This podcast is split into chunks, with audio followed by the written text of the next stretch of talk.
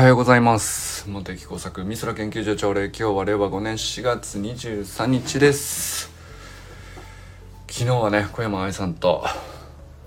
えー、寺石由香さんとね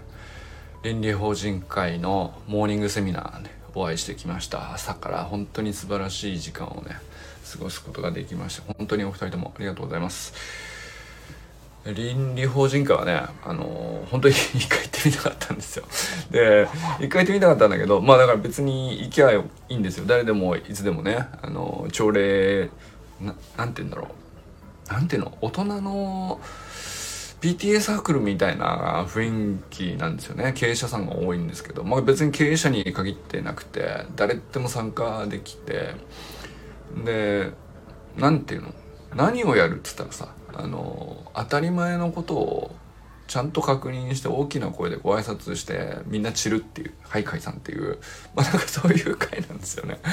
でそれだけなので、まあ、ももっと掘り下げる活動とかあのプログラムもたくさんあるにはあるんですけどなんていうか行こうと思えば別にお近くのどっかで何かしらのモーニングセミナーが倫理法人会が開催なんていうの自主運営なんでもうあっちこっちでやってって。どこにでも行けたんだけどあのまあ知ったのはね去年の鴨頭義人さんの YouTube 公演であそんなのあんだっていうぐらいであんまりなんだろう一歩踏み出すきっかけがなかったんですけど、まあ、寺井修香さんの講話をお聞きするっていうので昨日ね行ってきました。本当に行ってよかったな。あのなんか身も素晴らしかったですけどやっぱりゆかさんの所属してる文京区倫理法実会っていうところにはやっぱりゆかさん波のエネルギーを持った人がみんな集まってるんで。すっげえなんかあのエネルギーの詰まった会場っていうか。でそこにまあ僕も新参だけど小山愛さんなんてさ これ何？どういうつながりっていうさ。モテ作のオンラインサロンメンバーでえー、同じサロンメンバーであるゆかさんの講演があるから行くことになりました。まあまあ遠い その友達の友達はみたいな 関係なんだけどまあ行ってみてやっぱり愛さんもねすごく良かったんじゃないですかね。あの結構2人でも隣でいろいろ感想を言ってあの話してましたけどやっぱり、まあ、まずねゆかさんの講演がね魂の揺さぶられる素晴らしいものだったしその後本当にあったかく迎えていただいて結構じっくり話せたんでねあの本当に素晴らしい時間だったなと思います。ありがとうございました、えー、砂塚森忠さんおはようございます。えー、森本あかねさん全くんかんくんおはようございます。バスケも頑張ってください。あゆえじんさんおはようございます。山本健太さんおはようございます。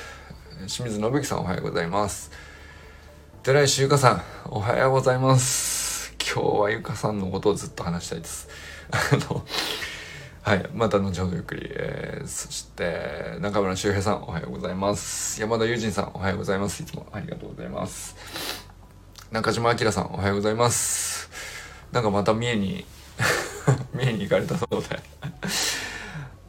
あのー、すっげえ楽しそうな雰囲気はね、あの5行の投稿でも伝わってくるのですが、そうだな。やっぱ、あのー、外でさらっと話せないような話を、ゆっくりよかったら、あのー、サロン内で、あの、振り返って、振り返りトークみたいなの、もしよかったらね、やってみてください。あの久しぶりにね、あきらさんの配信お待ちしております。これはあの何ですか？えー、オーナー命令。いやメールじゃないけどぜひよろしくお願いします。あのなんていうの？まあどうでもいい話も好きだけどさ。やっぱりせっかくあ清水さんおはようございます。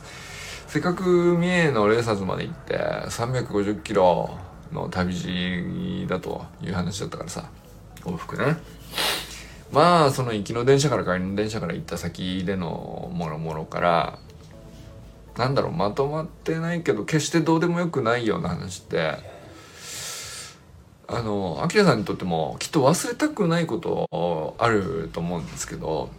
それって忘れたくないことはあのまあまあ近いうちにですね誰かに対して教えてやんよっていうその 上から目線な体でねあの話してみるっていうのがまあ一番記憶の定着には手っ取り早いんじゃないですかっていうそういう趣旨だと思って是非ですね俺にも教えろということでございます。あきらさんよろしくお願いします。えー、佐藤直君おはようございます、えー、小山愛さんおはようございます。昨日は本当にお会いできてよかったですね。あのまあゆかさんの講話がまあもちろんメインではあるんだけどでまあ愛さんとはね2回目ですよね。月1ペースですね。だけど昨日俺はなんかまあそんなにさあの愛さんとずっと喋るみたいな時間取れたわけじゃないんですけど基本的にはその倫理法人会のあのまあなんていうの？ゆかさんの講話だけじゃなくていろんなメニューがあってそれをこうまあある種体験ですよね。うん。まあなんていうか万人幸福のしおりってですね。あのまあなんていうか言われれば確かにっていうまあごくごく当たり前のいいことが書いてあってあのそれ自体がさ目新しいかずっとそんなことないんだけどだけど本当にそれできてるかって言われたらあの日々ずれておりますっていうね。できてる日がたまにあるかなぐらいですね。あの打率3割がいいと思うっていう。まあ2割でも1割でもあのできればできないよりはいいっていう。あのまあそういうさ原理原則あるじゃないですか。あの優しくしましょうという。一生懸命喜んで働きましょうとかさあの家庭内でね家庭を大事にしましょうとかもうほんとそんな感じですよ。そのごくごく当たり前のことですね。でそれが17か条とかあってさ、まあ、それをただただ何て言うのかな。あの声出して読み上げるとかあのまあ挨拶ちゃんとやりましょうっていうところから始まってね。それをみんなでやるっていうね。もうほんとそれだけなんですよ。でもねなんていうかその場に行ってまあ愛さんもさちょっとびっくりしてたよね。あの何何何何っていうさ その 何ていうのかな儀式にしてはあのえらくみんなその経営者さんが多いからさあの儀式に何も考えずに従うみたいなのとはちょっと雰囲気違うしねだけどやっぱりみんなそのそれぞれのいろんなこうなんていうのかあの経営者さんもいろいろでしょうけど実践されてるわけじゃないですか。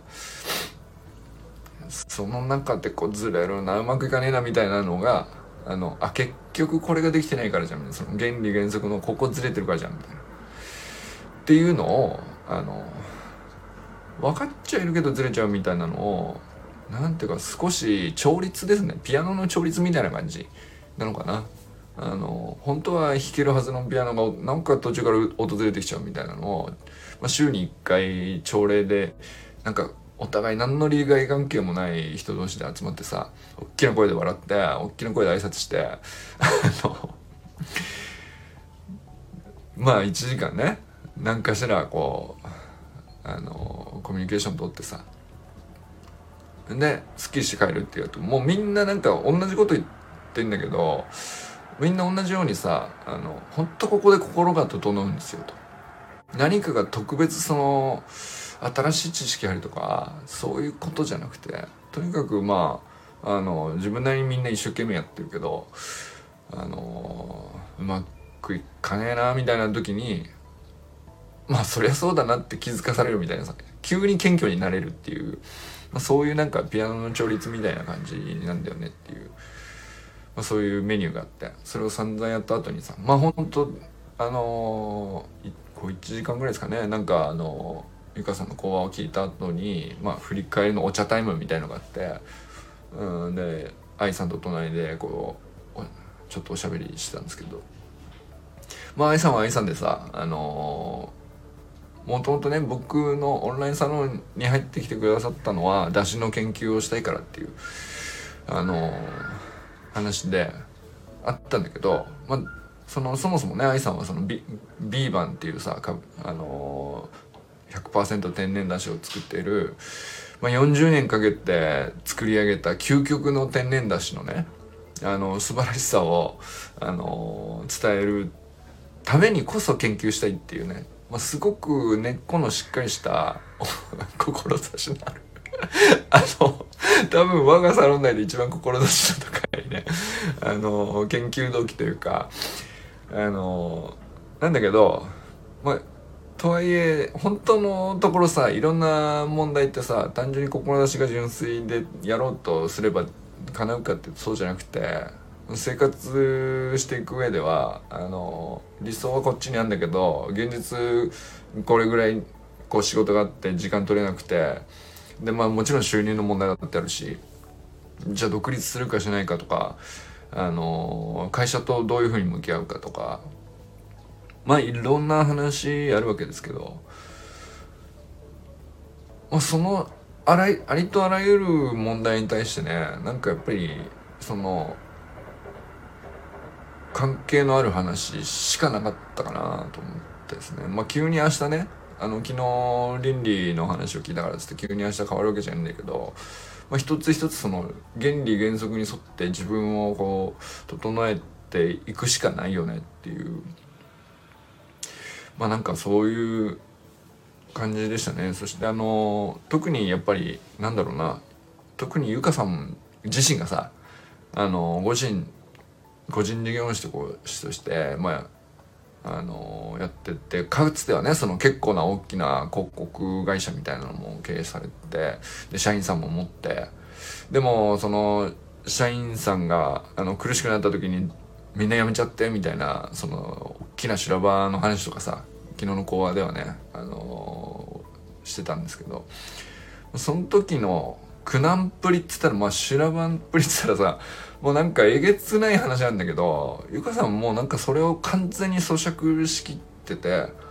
あのその出来事にめちゃくちゃ深く感謝してる感じがあってさ。で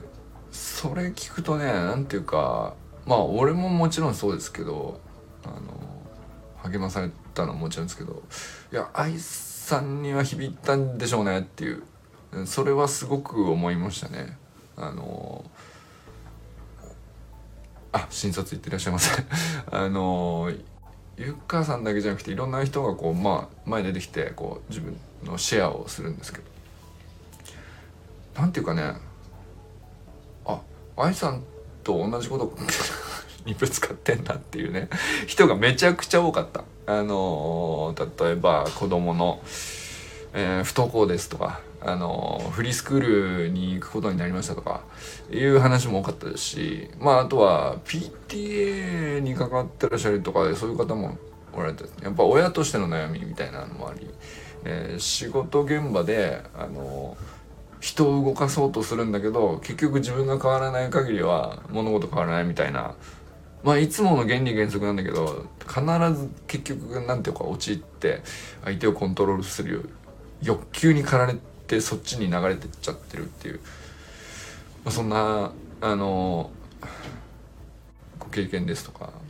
まあみんな割とね共通した同じところにねあの陥るんですよね。だからまあなんかその競技としてはやっぱり原理原則同じルールの競技にみんなで参加しててみんなでこう障害物に宿泊してるんだけど、まあ、ちょっとずつこう一歩ずつこうその障害物を乗り越えるっていう競技をやってるっていう、まあ、そんな感じになるんだよねなんかね。あのああなたは今その 砂場で 足を取られてるんですねっていう。なんかほんまあ、そういうの聞いてるさもうなんかみんなあ俺と被るなとかあの愛さんのこの問題と似たような話してんなとかっていうのがすごくあるんですよね。で誰か一人そのカリスマリーダーがいて何か教えよこうみたいな感じじゃ全然ないんだけどさまあみんな一人ずつ会費1万円払ってあの全国47都道府県に700箇所ぐらいさあの 要するにまあその地域地域の各場所で集まれそうなサークルみたいな感じで展開されてるんですよね。でなんか海外にもあるらしいですけどなんかその1万円もさ要するに誰かのところにあの集まるみたいな話じゃなくて結局その会があのまあ集まるための場所を抑えて運営してまあなんかそれ以外のことに基本的にさ何にもこう使われずに そのまたそれ以外のさあの例えばアップセル的なことやったっていい話だけどさ。あのあんだけ充実しててあんだけこう経営者が集まっててあんだけこうなんていうかなあのまあプログラムとしてはものすごく洗練されてるんですけどいい話なんだけどまあなんか本当にねただとにかく会費1万円のサブスクリプションみたいなあのえでみんな永年会員みたいなさその 多分大会率ほぼないんじゃないかな。あの究極やなと思いましたね。あの誰も利益求めてないんであのみんな辞めないっていう。まあ金銭的利益ですね。だけどその自分がさこうな学んで成長して、えー、とにかくあのなんていうかな。あのまあ、心を整えて心技体をとにかく笑顔で科学するのを僕のやりたいことにほぼほぼなんていうか実践としてはこういうことだなっていう。あ周平さんおはようございます。感じだったかな。あのなるほどなと、うん、とにかく何があるわけじゃないけどみんなとにかく会費1万円のサブスクリプションをやめないってもうみんな30年とかやってるわけよ。恐ろしいよね。だけどさなんかなんていうか集まったお金でモリモリにしないっていうね。あの本当必要最低限のあの自分たちの身の丈を決して超えないようにあの近所で集まってあのメニューを淡々とご挨拶して心を整えてはい解散っていう。言ったらさもう本当になんかみんな同じこと抱えてるんですよねっていうのをお互い見に行くみたいな感じですよね。で本当に何て言うかなあのそれこそさ僕のサロン内もとにかく心理的安全性を高めたいみたいな話をこう最初初期の頃ねずっとしたと思うんですよその発言したらあのどう思われるんだろうみたいなことを一切気にしなくていいようにするにはどうしたらいいかみたいなそこの心理的安全性を絶対的に確保したいっていうあのもんことをね結構最初言ってて、えー、それは中村周平の LINE 投稿イップスから始まってそれをね、サロン内で投稿するとかさスタイフをそれぞれなんかあの始めてみるとかあのいろんな形で、まあ、発言しては清水さんがキャッチングしてみたいなことを繰り返してさああなんかこうこういう場所あったらやっぱりいいよねって思ってたんだけどそういえばあったわっていうのがその倫理法人会の朝礼でした。朝礼っていうかまあモーニングセミナーって呼んでるんだけどまあその そうか英語で言うとモーニングセミナーっていうのかっていう。俺も今日からモーニングセミナーって言おうかなっていうね思いま思いましたけど。まあまあまあなんかやってることは本当にねあの素晴らしいなと思いましたね。うん。本当になんかあのあここういうところをあの目指せばいいのかっていう姿があ姿っていうの誰のっていうわけじゃないんですよ。集団としてこういう風になると究極だなっていうあの心をフラットにしてさ。まあ役職とかあるわけですよ。会長とか幹事とか。あるんだけどその役職とかに対してもなんかあんまりその上下を感じさせないように、まあ、みんなその自分で手挙げてこういう役職やってだってお金払って役職になってるわけだからね。そのみんなさわざわざ。でで会社では社長とかやってるわけだよ。だけどその倫理法人会に来たらあの幹事としてセミナーの準備とかやってる裏方やったりしてるわけね。でもなんかそういうのすごくちょうどいいんでしょうね。なんかあの普段自分の本職での肩書きに対してそれとは違う役職を演演じるに近いんじゃないかな。演じさせてもらって、まあ、そういう場を与えてもらってそこでいくら失敗してもいいと。どんだけこう手こずったりとかあのしくじったりとかしても全くそのお互いさあの責めないというかさ。その心理的安全性が完全に確保されてるっていう。まあそれはねみんなね倫倫理をの原則を見たらさとにかく優しくしましょうみたいなことがひたすら書いてそれをしなんていうの毎朝昭和してるからさ。あの何やってんだよ。って逆に言いづらいよね。絶対言えないよあの雰囲気の中で、まあ、ある意味その究極のあのポジティブな同調圧力っていうかさあの絶対優しくあれよというね。同調圧力ですね。あの朗らかで、えー、迷路愛話とかなんかそういうのがあって朗らかであれみたいなあのとにかくそこに徹底してあの基準を寄せてってあの普段気難しくなりがちとか眉間に芝居寄りがちなあの職場環境でそうなっちゃうんです。仕方ないんですっていう人もそこに行くとさ調律されるわけよ。その迷路相場に。その和やかであれと。でしかもさなんていうか慣れ合いのない優しさ、えー、攻め心のない厳しさが大事であるみたいなことね。あのゆかさんが講話でさあのこれは倫理から学んだことで本当に素晴らしいあの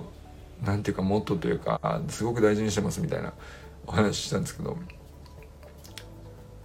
いや確かにと。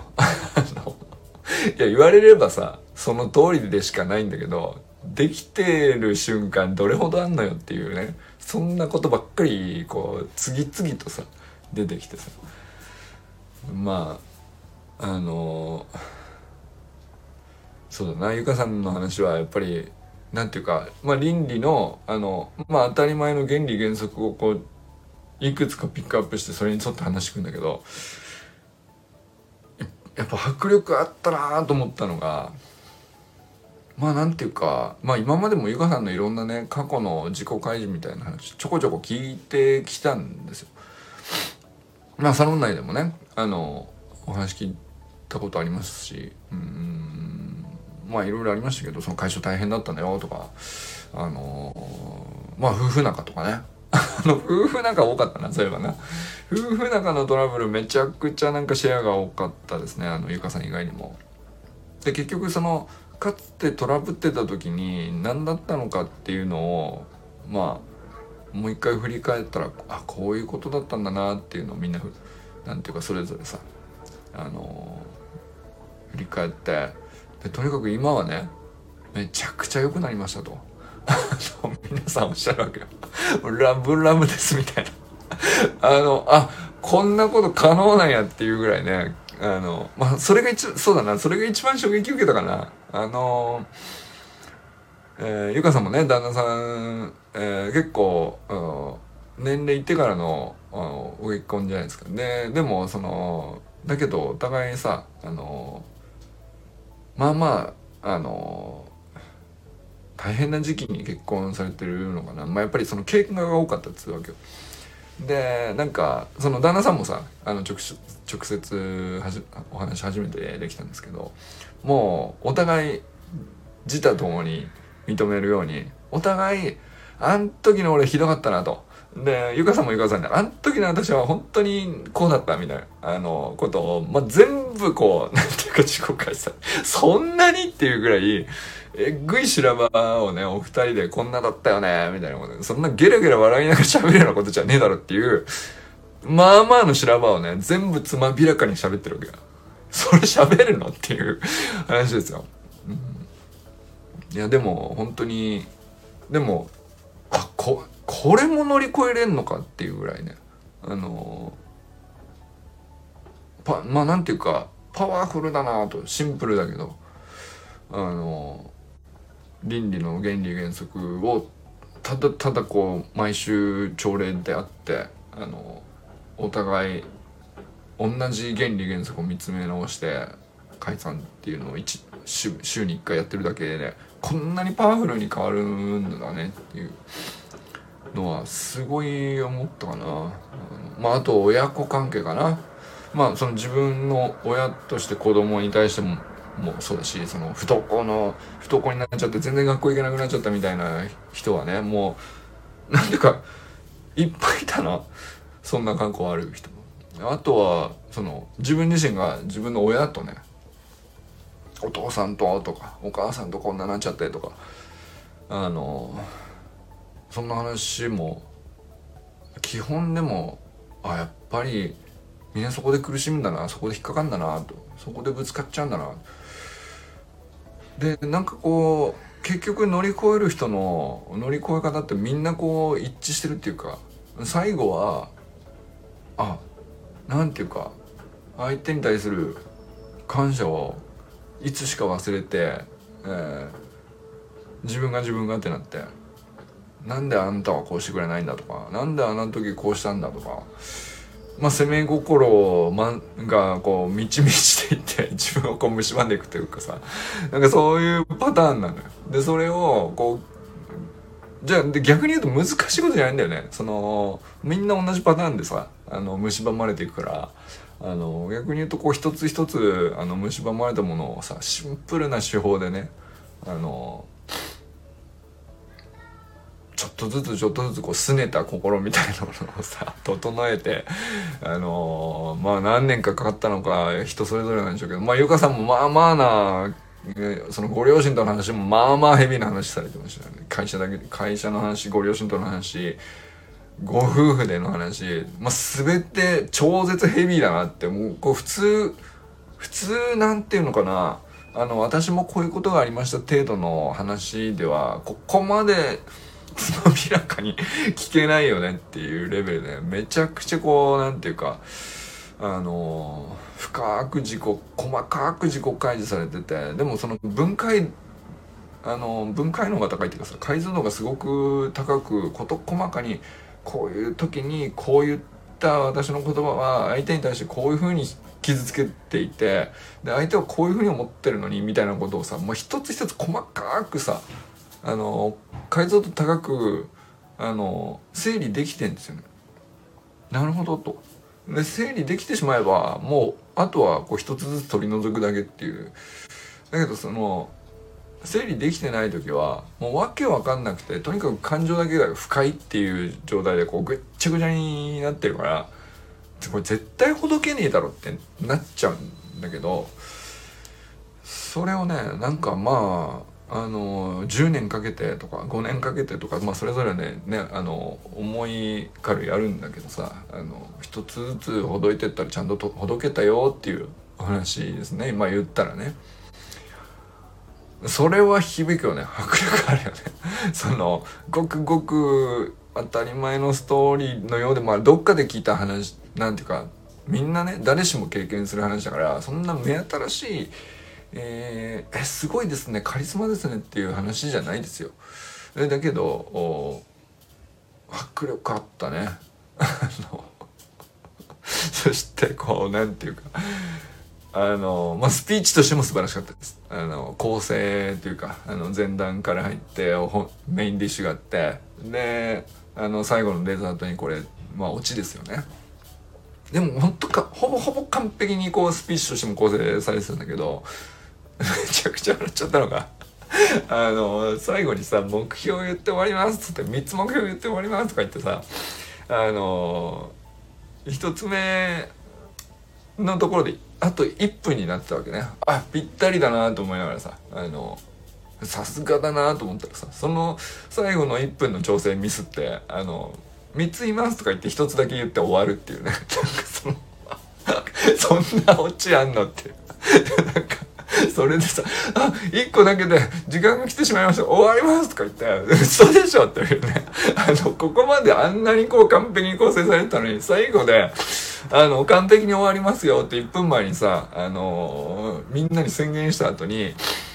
まあこっちだからそのメンタルモデルとしてはさ、もう、あ、あと1分で、あの3つを、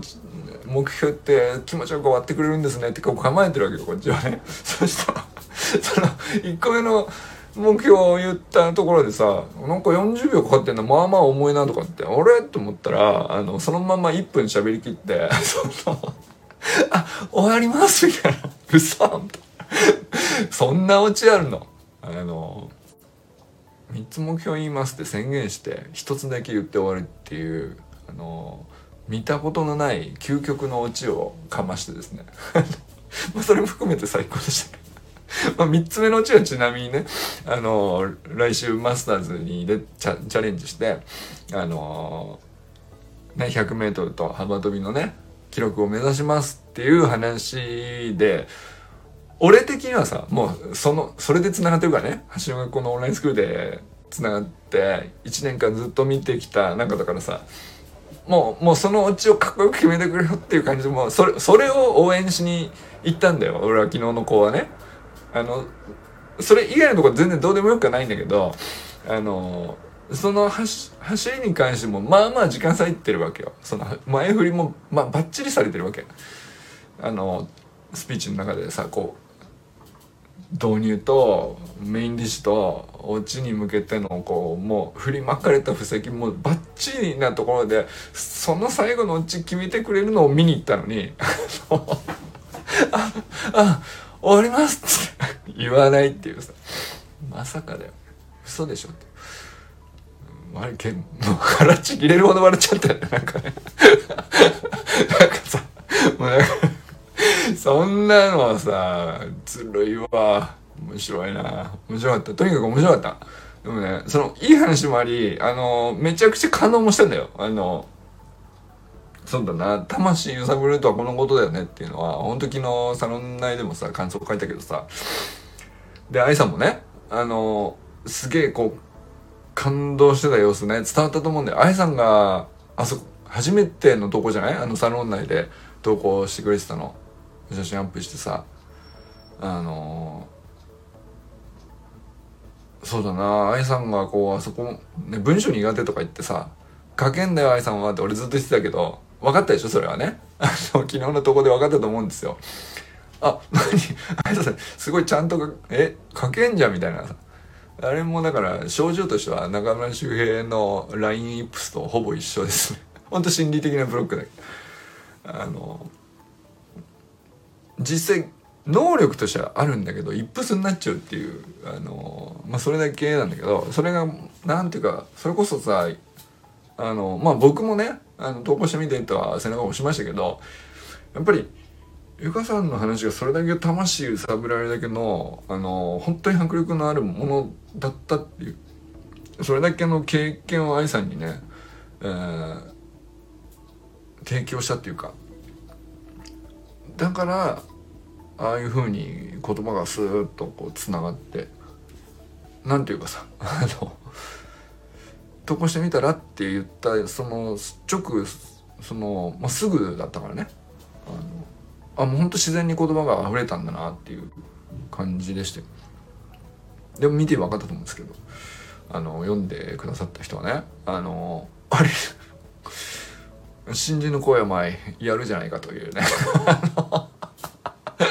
文章苦手っていっつもこういうことを言う人に限ってこういういい言葉持っててんだよね。うん。まあ、心の中でこうずっと磨いて磨いて磨いてってやってるっていうのもあるんだと思うんだけど、うん、能力が高いんだよね実際にはねそういう人ってね。あのなんかそのその倫理法人会のセミナーでもその、まあ、僕らねゲスト参加の人にも一言自己紹介したりとかあのゆかさんの講話聞いた後にどう感じたかのまあ感想じゃないけどそれを一言ねあの前のステージに立ってマイクで一言喋るみたいなお時間いただいて。でまあ僕もねあのどう思ったかそのまま言いましたけど愛さんもさこう前出てきてまあみんな言うわけね。その参加してる人30人40人もうちょいいたからもうみんな一人ずつ話すんですけど、もう、その中でもさ愛さんの番になって一言言って私はこの通りなんか人に伝えるのがすごく苦手なんですけどとかって前置きするのはね何て言うかあの形式的にその言葉を言ってるっていうよりは本当にご本人の気持ちとしてはそうなんだろうなと。どっかで引っかかってるっていうのはその通りなんだと思うんですけど、まあ、その後紡ぎ出された言葉はもうすっごくこう澄み切ってるというかああ本当にそう思ってんだなってみんな分かったと思うんですよね。うん通じてたと思う。そのああ今日ゲストで来てくださったゆかさんの話を目当てでねゆかさんに会いに来たって言ってる人がさあこんな風に感じてくれたんだっていうのにはみんなそのなんだろう、別に俺さ、主催者じゃないしさ、その周りの人も全然さ、知らない人ばっかりだからさ、わかんないけど、でも雰囲気、会場の雰囲気としてさ、やっぱりわかるわけよ。なんていうか、単純にね、あったか、かく、あの、ゲストさんだから、あの、あったかく聞いてくれてるっていうだけじゃなくて、本当に愛さんが言ってることが、そうだよねっていう なんていうか、空気が変わるんだよ。それがね、あのまあ俺はねもう先に一言挨拶して席に戻って周りを見ながら聞いてたんだけどあ愛さんこれすっげえ前出て喋るのも実はなんていうか上手下手じゃなくてやっぱり伝わる話し方される人だなっていううん。まあそんな張り上げるようなスピーチじゃないですよ。でもどう感じたかに対してやっぱりこう一切嘘を混ぜないで喋るっていうのはあの割とできそうでできないんだよね。うん。それあプラシーボ効果ですねっていうなるほどそうかもしれないね。いや本当にあのー、ああいう場所行ってさ慣れない場所で全員知らない人でさ、まあ、完全にアウェイっちゃアウェイなわけですよ。なんだったらご高齢のあの男性が多めですしあのなんだったら肩書き経営者みたいな方はさもうビチンってしてるからさ それはさあのなんていうのかな取り繕ったっておかしくない話ですよ。普通に言ったら。いくら温かく聞いてくれてるとはいえ。だけどあの1ミリも嘘ないねっていうのはあれはなんか僕はあの愛さんのスピーチでうんこれできることじゃないですよねっていう。純粋にね。あの思ったかな。うん。あのだからさ、うん、あれでいいんですよね。あれを繰り返せばいいんじゃないですか。っていうね。まあ昨日のそのサロン内の文章の投稿もそうだし倫理法人回のまあ初めましてのご挨拶から今日このように感じましたと。うん、それをそのまま話したところうんそのなんていうの？壮大に何かを伝えたりするためのスピーチじゃないんだけどもう本当に染み渡るように言葉がこう一つ一つこう届くような1分そこそこだからね。すだからあれをあのいろんな場所で一つ一つやったらいいんだろうなっていう、うん、道筋が見えた気がしましたね。はい。ちょっととにかくまあちょっと興奮冷める感じではありますが。あのー、これはねおすすめしておきましょう。あのー、皆さんもねあの倫理法人会はあの、まあ、入らなくても、モーニングセミナーは誰でも行けるらしいんですよ。もう、もう必ず、近く探したら、必ずどっか近くに、もうだって、全国700カ所ぐらいのところにさ、あの、サークルがあるってことで、もうほぼ、多分、うん、車で10分以内のところにあると思う。あの、47都道府県の。で、じゃあ僕はっていう、あの、最寄りどこだったかって言ったら、もう家のすぐ200メ、100、駅より近いその最寄り駅よりも近いところの瀬戸神社ってのがあるんだけど瀬戸神社 もう毎年初詣とかで行くだけだったんだけどそこでやってんだってモーニングセミナー。あの一番最寄りの倫理法人会あの金沢八景支店じゃないか。な単会っていうのかな？あのまあまあもう支部みたいな感じね。で金沢神奈川県、えー、倫理法人会、えー、金沢区倫理法人会みたいな。まあまあそれなりにこうさなんていうか組織構図としてはまあそのまとめる部署がこうちょっとずつこう大企業みたいな感じで書かれてんだけど、まあ、事実上みんなその全国あちこちのさそこの土地で集まった人たちが自主運営してるっていうさだけだからもう必ず誰でも行けてでなんかしかもね その会費1万円のサブスクリプションって言ったけどさこれだからまあ例えばニュその瀬戸神社で集まってるところをベースにしても文京区にもいつでも行けるし えっとなんだその出張先であのお近くの小牧にも多分あるんだろうね。わかんないけど。それどこでも行けんだよみたいな感じ。でああなるほどなるほど。フィット全国展開のフィットネスジムみたいな感じで。面白いねと。あのそうかそうか。これあのすごく賢いなと。なんていうかねそのまあ要するにさ会とか組織とかってさでかくして数増やしてさまあのまあ会費が高いか低いかは分かんないけどとにかく人増えてさもう何万人もいるわけよ。もうえ数万人もっとか10万人近くのさ全国のあのまあ多分中小企業が多いんでしょうけど経営者さんがもうこぞって入ってるからさ そのなんていうかまあで経営者さんだけじゃなくて基本的にはさもう全ての人は自分の人生の経営者だっていう感じだからさそのまあ主婦の方もいらっしゃるし、えー、学生の方もいらっしゃるんですよ。でもどんどん入ってきちゃうからさあのでかくなると基本組織ってめちゃくちゃ運営難しくなるんでもともとの理念がどんだけ美しくて綺麗であってもでもなんかその余計なことをしないでただただ原理原則をお互い集まって昭和するっていうだけだからなんていうか崩れないんだろうね。なんかそれがねなんていうのかな面白いなと。うん要するにより資本主義経済のさとにかく成長しなければ停滞であるみたいな感じに追われてないっていう感じっていうか。とにかくあの一緒に集まって笑ってる時間を長くするためにはどうするかっていう原則を確認しに来てそれ以上は深入りしないっていう。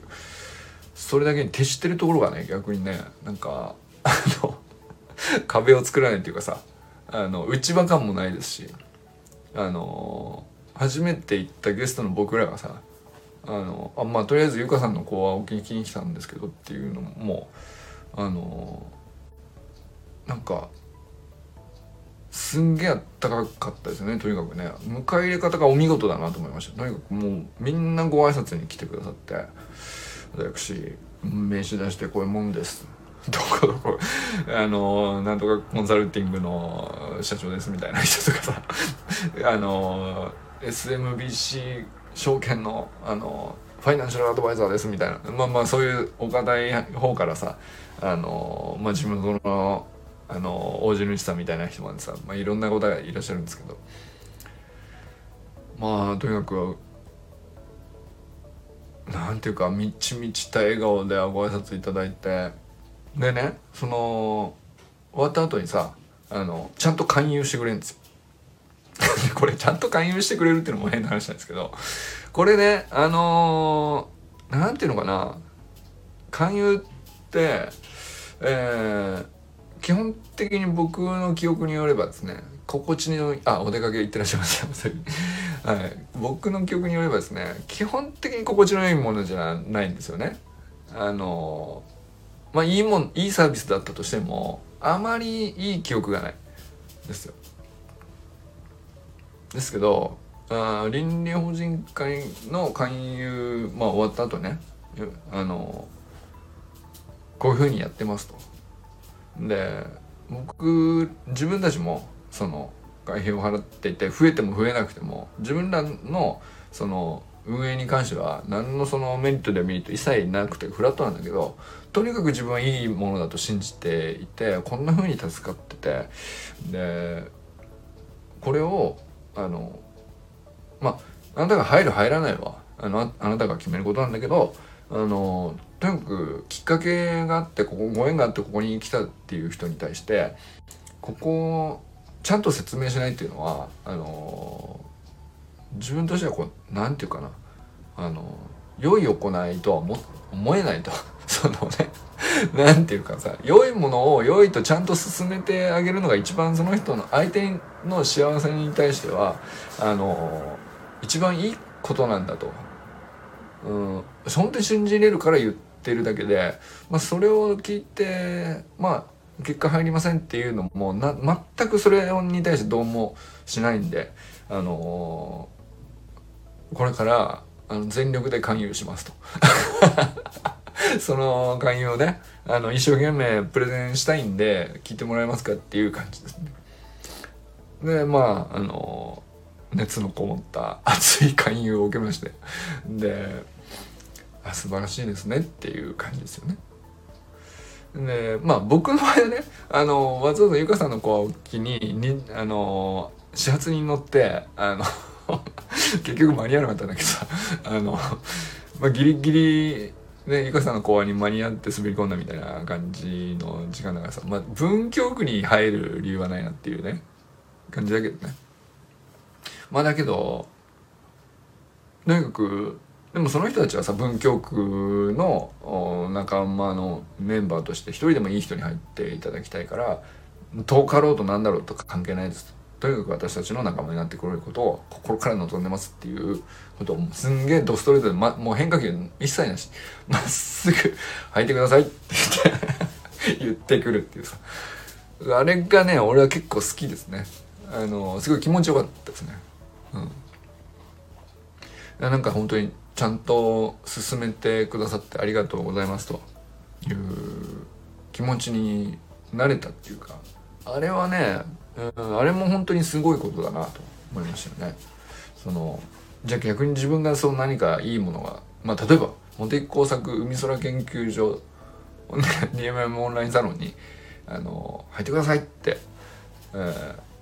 まあ僕もね、いいものだとも信じて運営してるつもりだけど、これね、まっすぐ言えるかなと。その会った人にさ。え、まあ今、そのメンバーにはさ、あの、言ってもあれですけど、あの、そう、まだ入ってない人にね。ま、例えばその友人さんがさ、直くんを、あの、まっすぐな言葉で勧誘してくれたじゃないですか。それをやられたら私も負けます。そうそうそう。それね、でも本当原理原則ってそういうことだなと思ったんですよ。あの、基本はまっすぐを投げることだぞというね。あの、まずは直球を投げ込めということだと思うんだよね。その変化球っていうのはその後でしょと。まず直球で勝負できるように投げ込むしかないんだよね。それをさ、直球でももうなんていうかまともにストライク取れないのにあのカーブだのスライダーだのフォークだのって言ったらそれ入るわけないんだ。あのストライクになるわけない。でストライクのゾーンに行ったところであのー、まあねいいボールになるかどうかって言ったらまた別の話で。でまずはとにかくど真ん中にストレートをちゃんと投げ込めるのかって言ったらそれができなくてみんな困ってるわけじゃん。じゃあまずはそのチェンジアップじゃねえだろうと。逃げるなと。まっすぐ投げろと。でそれはさ最で結局最強なんだよね。あの、うん、剛速球じゃなくていいと。もう綺麗な球筋でしたよ。本当に。あの入ってくださいって言って。本当にね、綺麗に。あの、まあだからそれこそさ、少年野球のチームにね、あの、まあ例えば体験で来てくれた人に、あの、よかったら入ってって言うとするじゃん。それだって同じことだと思うんですよ。でも、要するに、なんだろう、入ってくれるとこっちが助かるじゃなくて、君の未来を必ず幸せにするよっていう話だと思うんだよね。あの、なんていうか、君が野球好きで、え頑張るどっかで頑張る場所を欲しいなと思って探してまああの体験としてねうちに来てくれたとするじゃん。でその人にどのように勧誘するのかっていう話なんだけどあのまあまあその親御さんの都合もあるよだから親御さんにプレゼンするっていうのも一つのまああのアプローチの仕方としては別に間違っちゃいないと思うんですよね。だけどそれこそそのやるのは本人でやる本人がさ心からワクワクしてあすげえ未来がここにはあるんじゃねえかって、うん、思ってほしいなっていう。そのそれをちゃんとなんていうか約束するからあのぜひ来てよと。あの、まあ、それをまっすぐそのまま言えるかっていうことじゃないかな。例えばねその少年野球のチームの勧誘みたいなのでいけばさあのとにかく人数増えてくんねえと潰れちゃうからみたいなこっちの事情でさ勧誘するとやっぱりその嫌な感じって多分絶対相手に伝わるよね。そうするとさなんかあのなんかこうあんまりしっくりきてなかったんだけどなんか流れで入ることになっちゃいましたみたいな人はやっぱり身が入んないと思うんだよその結局ね。納得してないから。もうその時点からさ練習とかあのどのようにプレーするかとかってもうスタート始まってるよねきっとね、うん、まあその後でこう徐々にあのコーチングとか指導とかで変わることは確かになくはないと思うんだけどそのスタートの時点はものすごい大事だなと思った。うん、入ってからどんなに素晴らしいプログラムがあるかっていうところにずっと目が行くじゃないですか。でまあ僕もねあのそこばっか考えて いたなと。改めてだからその勧誘をね聞かされてさああ素晴らしいなと。思いながらねあの我が身を顧みましたよね。あこれを言えてないな俺はというね。あのぜひ入ってよっていう一言は、まあ、正直そのうんまあこの美空研究所こうどんどん出学長みたいなあんまり考えたことがなかったもんだからあのぜひ入ってよって誰にも一言も言ったことがないもんで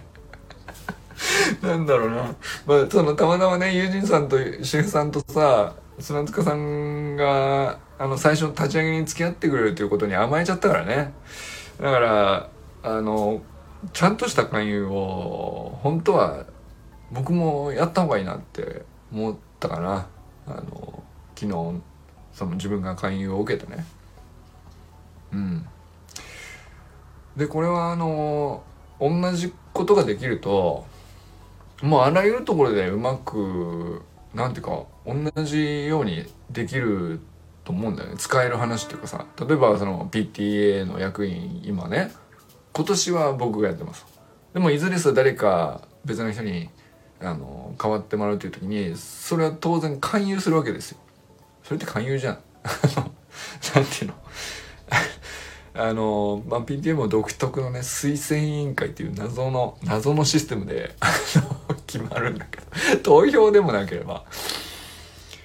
あの次の役員をあの選んで勧誘するためだけに委員会が組まれるっていうね不思議なシステムになってるんだけど。これでもさ本当はさ役員は僕今の役員まあ初期だけどね。初期をやってるんだったら初期をやってるものとして初期はいいよと。あのぜひね次一回やってみてほしいと。俺が言うべきだよね。例えば。まあそれは PTA の初期じゃなくてさまあその仕事場のねあの役職はまあ組織の上からこうなんていうか事例として発令するものはさあの勧誘云々じゃないかもしれないけどまあなんていうか職場内のこううちうちの何々担当とかちょっとあったりするじゃないですか。まあ誰がやってもいいんだけど誰かやってくれると助かるなっていうのをまあ例えば数年おきぐらいにさなんかあのなんとなく担当してるみたいなのちょこちょこあるんだよね。どこにでもあるよね。どの団体でも必ずそういうのがあると思うんですけど。それをこうまあ俺の場合あれだな学会の気象学会のまあ論文の雑誌を運営するのも完全ボランティアだからさあの編集担当とかあの、まあ、雑誌のディレクションに関してこう委員会が組まれててあとはその気象学会の場所を抑えてまあ一緒だよね。倫理法人会と結局一緒なんだよ。運営体制としては息子の学校もそんな感じのなすりつけ合い合戦。そう。まああの99%の学校はそうだと思いますね。PTA って。まああのシステムエラーだと思います。完全にね。あの戦終戦直後敗戦直後のさあのまあ本当どうしようもない時に。あの苦しい状況の時にはもうそれ以外さあのみんなチョイスがなかったしそれに対して何て言うかあの嫌という人も逆に少なくてまあこれでいこうっていうなったシステムだけどまあ当時は当時でさあの奥さんは基本的に働いてないっていううんまあ旦那さんが働いて奥様は必ずご家庭にいてっていうのがほとんどであのまあだったらそれで回るよねっていうふうに考えて作られた仕組みじゃないですか。まあそこに最適化されてるから。当然もうなんかこう夫婦ともどもさあの別に働きに共働きじゃなくたってまああの家庭に入かずっと家庭にいらっしゃるとしてもですよ。主婦であったとしても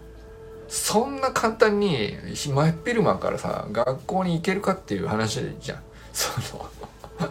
そんなわけねえじゃんっていうさあのそれをこうずっとでもあの引きずってで、まあ、完全にシステムが合ってないんだけどその古いシステムを使うことからアップデートシステムアップデートをじゃあ誰がやるのとアップデートした時にちょっとそのバグが出たらあの誰が責任取るのみたいな。で誰も責任取りたくないんで、まあ、年に1回なすりつけ合うのが一番コスト低いんじゃないかっていう。そこに落ち着いちゃうんだよね。じゃあそのなすりつけ合いをあの年に1回やって乗り越えたらあとはまあなんていうかあのなかったことにできるっていうかさ。その感じのまあもう何十年もずっと金属疲労というかまそのシステムのまんまずっと来てるし。で学校側は学校側でそれで多分ベストとは思ってないですよ。ベストとは思ってないんだけどもう長年ずっとそれを前提にそこに最適化しちゃってるからが先生もさあの体制もね。ストーンもあの変えるのは変えるでもう余計なことしないでくださいっていうさ。その変えるコストの一時的なコストなんだけどさ変えた後めちゃくちゃ10分の1のコストになるとしてもあの瞬間的に3倍のコストになるって言ったらその目先のコストがでかくなるをさ避けたい心理はあの絶対あってこの壁絶対超えれないんだよね。普通はね。まあでも言ってもあの相当前例としてはねあのもう PTA が全部外注にしようみたいなところまで出てきてあの、まあ、完全に解体した学校もいますけどあのまあ完全に解体したとか完全に外注とか、まあ、それそれでありだけどそこまで極端に振らなくてもちょっとしたことであのちょっとだけこううんまあ真ん中取ってこれぐらいに一歩進めるぐらいはそんな大したコストじゃないしやってみませんかっていうところから行くっていうのをまあうちの学校はねそのディレクションなんですけど。でも最初の一石を投じる人はさすっげえドキドキすると思うよね。なんで私の時期にこうなんのかなって思ってもおかしくはないよ。うん、それはその役員受けてる人とか思ってもおかしくないし役員じゃなくてさあのまあなんていうかただ通知を受け取る側だけの立場だとしてもまあ今まで紙で来てたのがメールで来るみたいなさほんそんなちょっとしたそれだけの話だとしてもあのまあ最初うまくいかないわけよ。いくいいくつかのパターンに関してはさ。誰かしらが「あのこれできないんですけど」っていう人が「そうそう外注なんてあるんですよ」ググってみてください PTA 外注っつって あの結構ありますよ。うんまあ、それこそあの東京学芸大学附属とかさあの、まあ、教育学部附属系とかあの本当にだからあれですよね教育に熱心なあの力を入れてる体力のあるとこなんでしょうね結局ね。それこそ PTA 会長さんがあの企業経営者さんみたいなさあのあのそういう人たちがさあのまあ企業経営の何て言うかロジックだったりスキルだったりを PTA に持ち込んだらあのまあ一瞬で解決することしかないんだよね。大したことなんて企業経営者さんからしてみればさ予算もさせいぜい100万200万の世界だったら全然余裕でお金動かし方とかもう簡単にわかるわけ。知識も技術もあるからさ。だけど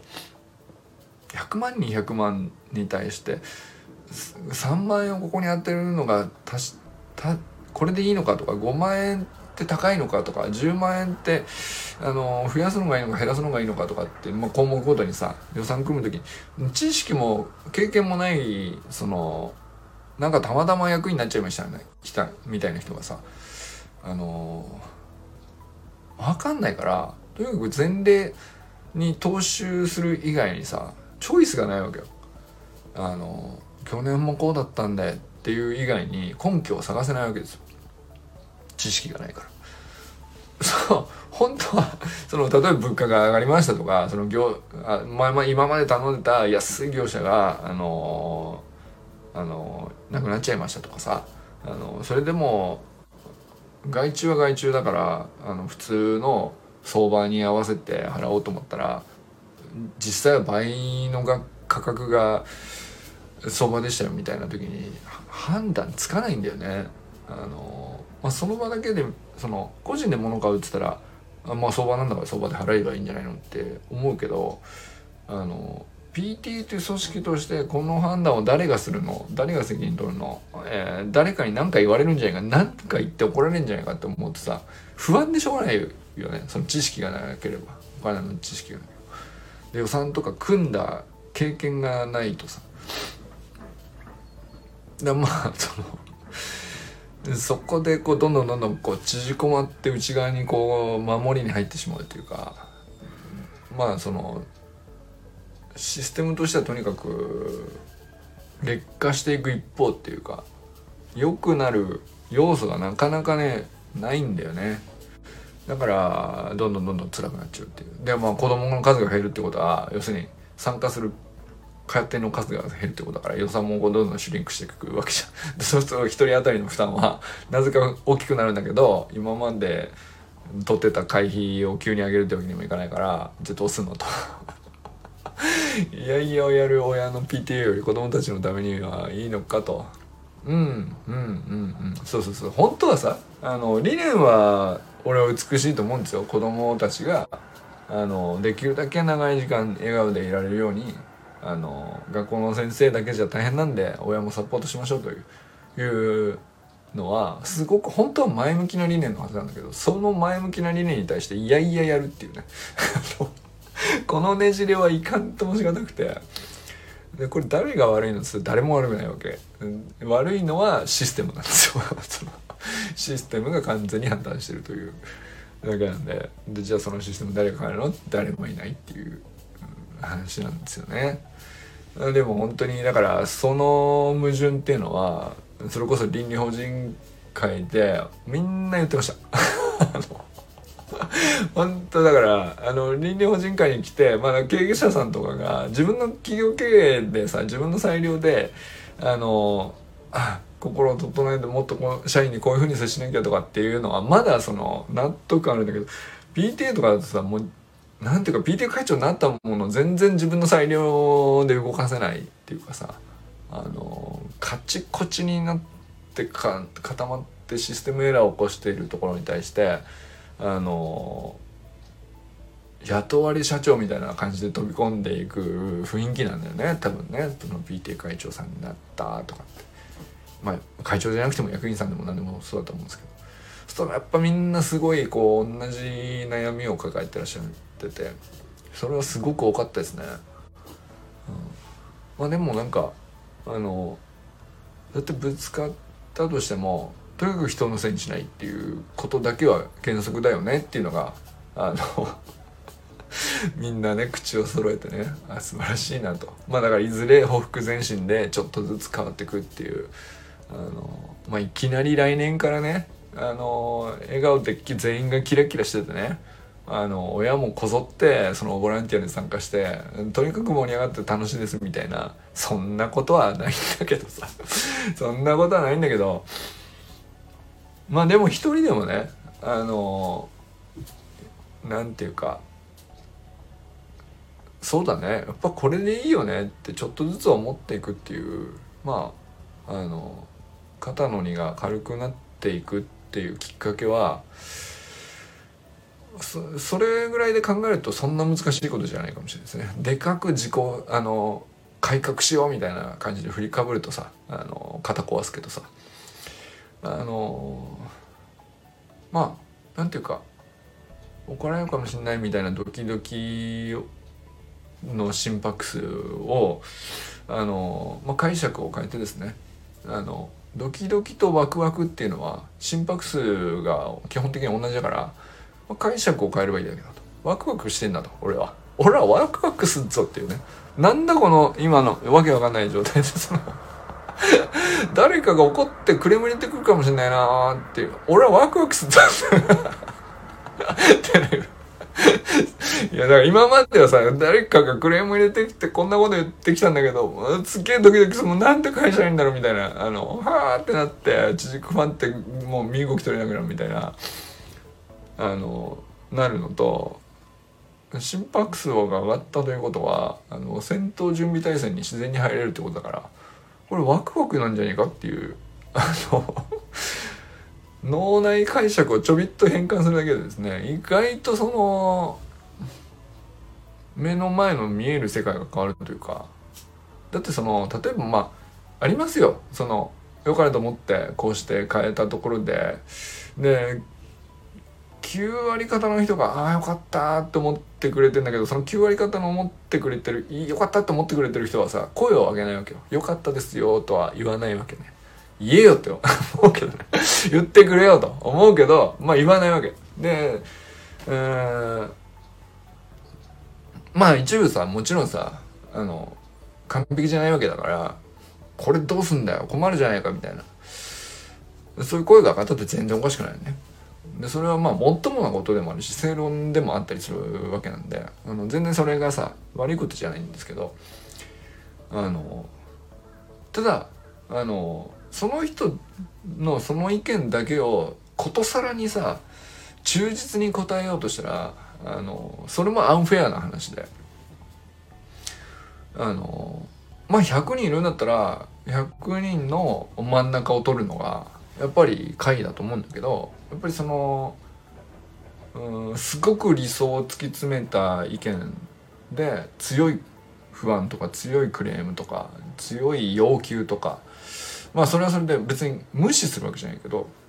で一方で反対側にはさあのこれでいいよって言ってる人がいるわけででその間取ってこの辺でいいですかって決める裁量はやっぱりその自分らにあるわけなんでこうもう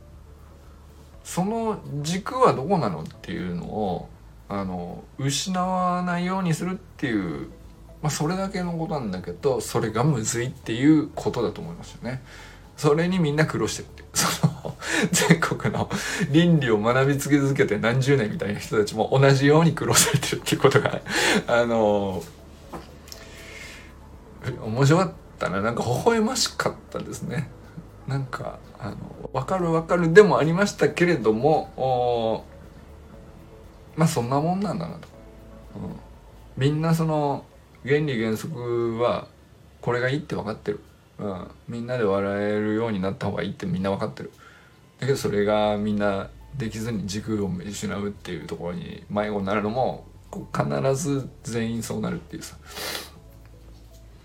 まあ、それで徐々に徐々にこうちょっとずつちょっとずつこう真ん中を探してこうフラフラフラフラしながらこの辺真ん中でいいんじゃないかなみたいな感じでさ 答えのない旅でございますけど。まあそれこそね友人さんがずっと言ってた中庸って話でしょうね。あの重要もだから一箇所じゃないんだよね。この辺とこの辺の間のどの辺かをうろついてる限りは大体いいんじゃないですかっていうぐらいのこうふわっとした話でさ。あのまあそこを探してこうみんなでゆらゆらするっていうね。なるほど。確かに重要。いや本当に。本当にそうですよ。もう本当にだから中庸を探す旅だな倫理はっていうのはね思いましたね。そうそう。だからそうだねユージンさんがニコマコス倫理学で自習ノートを14章も書いてたからさやっぱりなんかその原理原則はあのアリストテレスが言ってた頃から何も変わってないっていうあの感じでしたね。あの